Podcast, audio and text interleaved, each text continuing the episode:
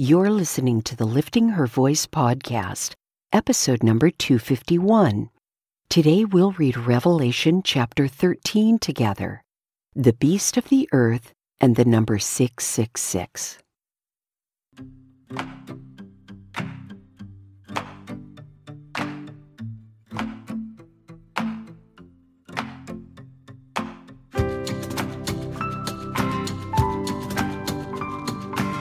Welcome to the Lifting Her Voice podcast.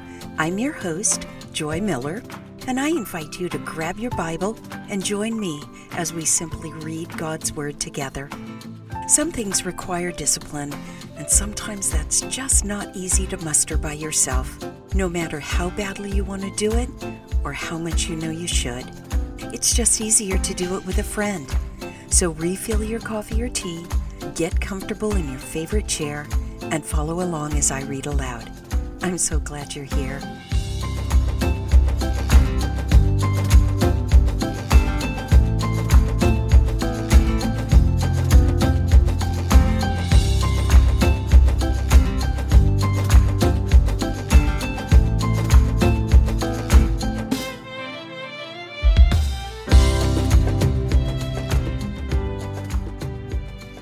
There's something about the week of Christmas. No matter how busy we are, no matter how schedule oriented we tend to be, no matter how non sentimental our wiring, there's something about the traditions, the memories, the smell of things baking that turns our hearts toward home and family. And there's something else. Whereas other times of the year we may have to remind ourselves to be grateful, it somehow takes a front seat and comes more naturally during this season. I was thinking about my friend Paula this week. I say friend, but technically she's my client. I don't think I've ever told you that I own my own business, providing bookkeeping and clerical support to small and new businesses.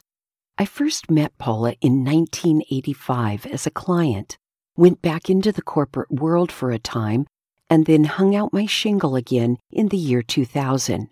Paula has been a client ever since, and she's practically part of the family. Mitch and I are both very grateful that she is in our lives. She is generous, talented, and down to earth. Despite international success for her horseshoe clothing designs, she is as approachable as the girl next door. She's strong, too, I am thankful for her and pray that God's hand rests continually on her. You can probably expect that I will share many things with you this week that I'm grateful for. I would be so pleased if you did the same with me at liftinghervoice.com, Facebook, Instagram, or Twitter. Revelation chapter 13 And I saw a beast coming up out of the sea it had ten horns and seven heads. On its horns were ten crowns, and on its heads were blasphemous names. The beast I saw was like a leopard, its feet were like a bear's, and its mouth was like a lion's mouth. The dragon gave the beast his power, his throne, and great authority. One of its heads appeared to be fatally wounded, but its fatal wound was healed. The whole earth was amazed and followed the beast. They worshiped the dragon because he gave authority to the beast. And they worshiped the beast, saying, Who is like the beast? Who is able to wage war against it? The beast was given a mouth to utter boasts and blasphemies. It was allowed to exercise authority for 42 months. It began to speak blasphemies against God to blaspheme his name and his dwelling, those who dwell in heaven. And it was permitted to wage war against the saints and to conquer them. It was also given authority over every tribe, people, language, and nation. All those who live on the earth will worship it. Everyone whose name was not written from the foundation of the world in the book of life of the Lamb who was slaughtered. If anyone has ears, let him listen. If anyone is to be taken captive, into captivity he goes, If anyone is to be killed with a sword, with a sword he will be killed. The calls for endurance and faithfulness from the saints. Then I saw another beast coming up out of the earth. It had two horns like a lamb, but it spoke like a dragon.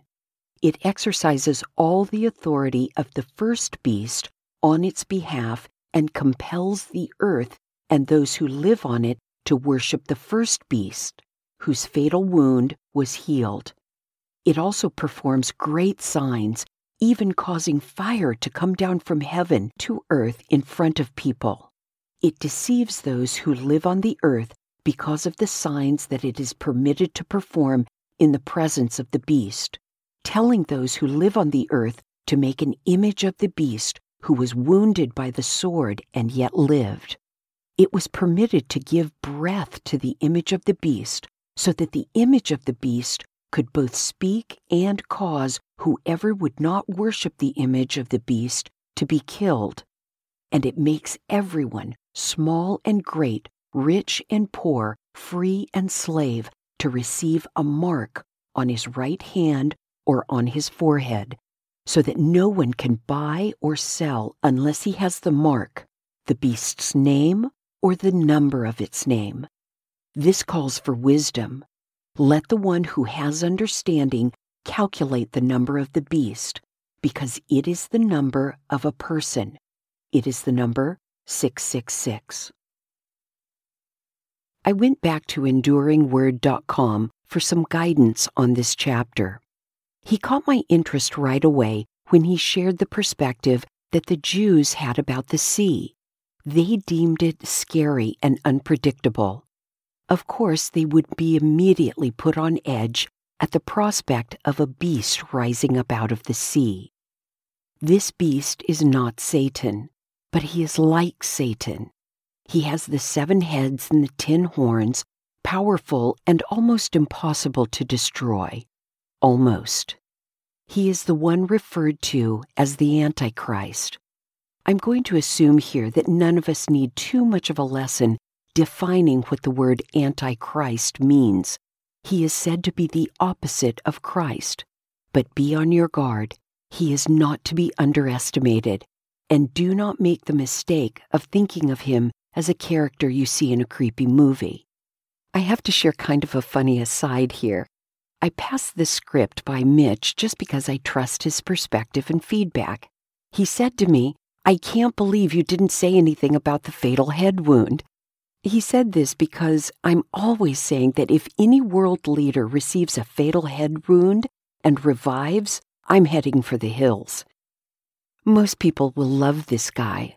After a time of utter chaos, consider the way our world is going now, the Antichrist will come on the scene and look like the savior of the world. There will likely be peace and order and people will clamor to follow him, especially after the whole resurrection from the fatal head wound thing. He will not tolerate the divided allegiance of Christians, but will likely be smooth and subtle about it at first. Just like the scroll that John ate, he will be sweet at first, but bitter in the end. There is a second beast introduced also in this chapter. This second beast will likely have more of an economic concentration, hence the required number to buy and sell. Many interpretations of the 666 number have been offered. It is the number of man in the Bible. Hebrew letters are also a combination of letters and numbers. Again, I will let you explore this to your heart's content. But I think there are some very real things to remember from this chapter. First, we need Christ. If you are not sure where you stand with God right now, I implore you to take care of that in this moment. Pray right now. Tell God that you know you've missed his mark of perfection. Thank him that he sent Jesus to die in your place. Ask forgiveness for your sins and ask Jesus to send his Holy Spirit to help you follow Jesus. Jesus will take care of the rest. Next, do not be sucked in by this Antichrist and all of his little minion antichrists. An interesting point made in my reading is that humans do have a penchant for worship. We will worship something. Unfortunately, we usually rebel against worshiping God. It's not that men do not want religion, it's just that they want their own religion. My rule of thumb is to watch the way the world is going and go the opposite direction. Finally, we as Christians are not to accept the mark of the beast, regardless of the consequences. We don't exactly know what the mark will be. However, I suspect that taking the mark will require us to contradict our faith in Christ. How will we know? We need to be ever mindful of the leadings of the Holy Spirit and should be practicing that obedience now. Let's pray. Father God, it's really easy to read the Bible and really easy to type what we should do.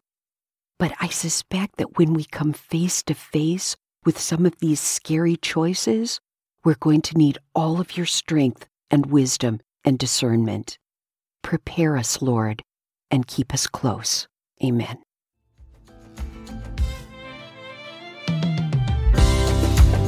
Thank you for joining me here today. I pray God will grow in you what has been planted and watered here. In this time of unprecedented struggle worldwide, we can look to God for guidance and comfort. Be sensitive to those in your circle of influence who need a word of encouragement and invite them to join us. If you like the show, it would be great if you'd give it a five star review. Don't forget to subscribe wherever you get your podcasts. See you right here tomorrow. Be well.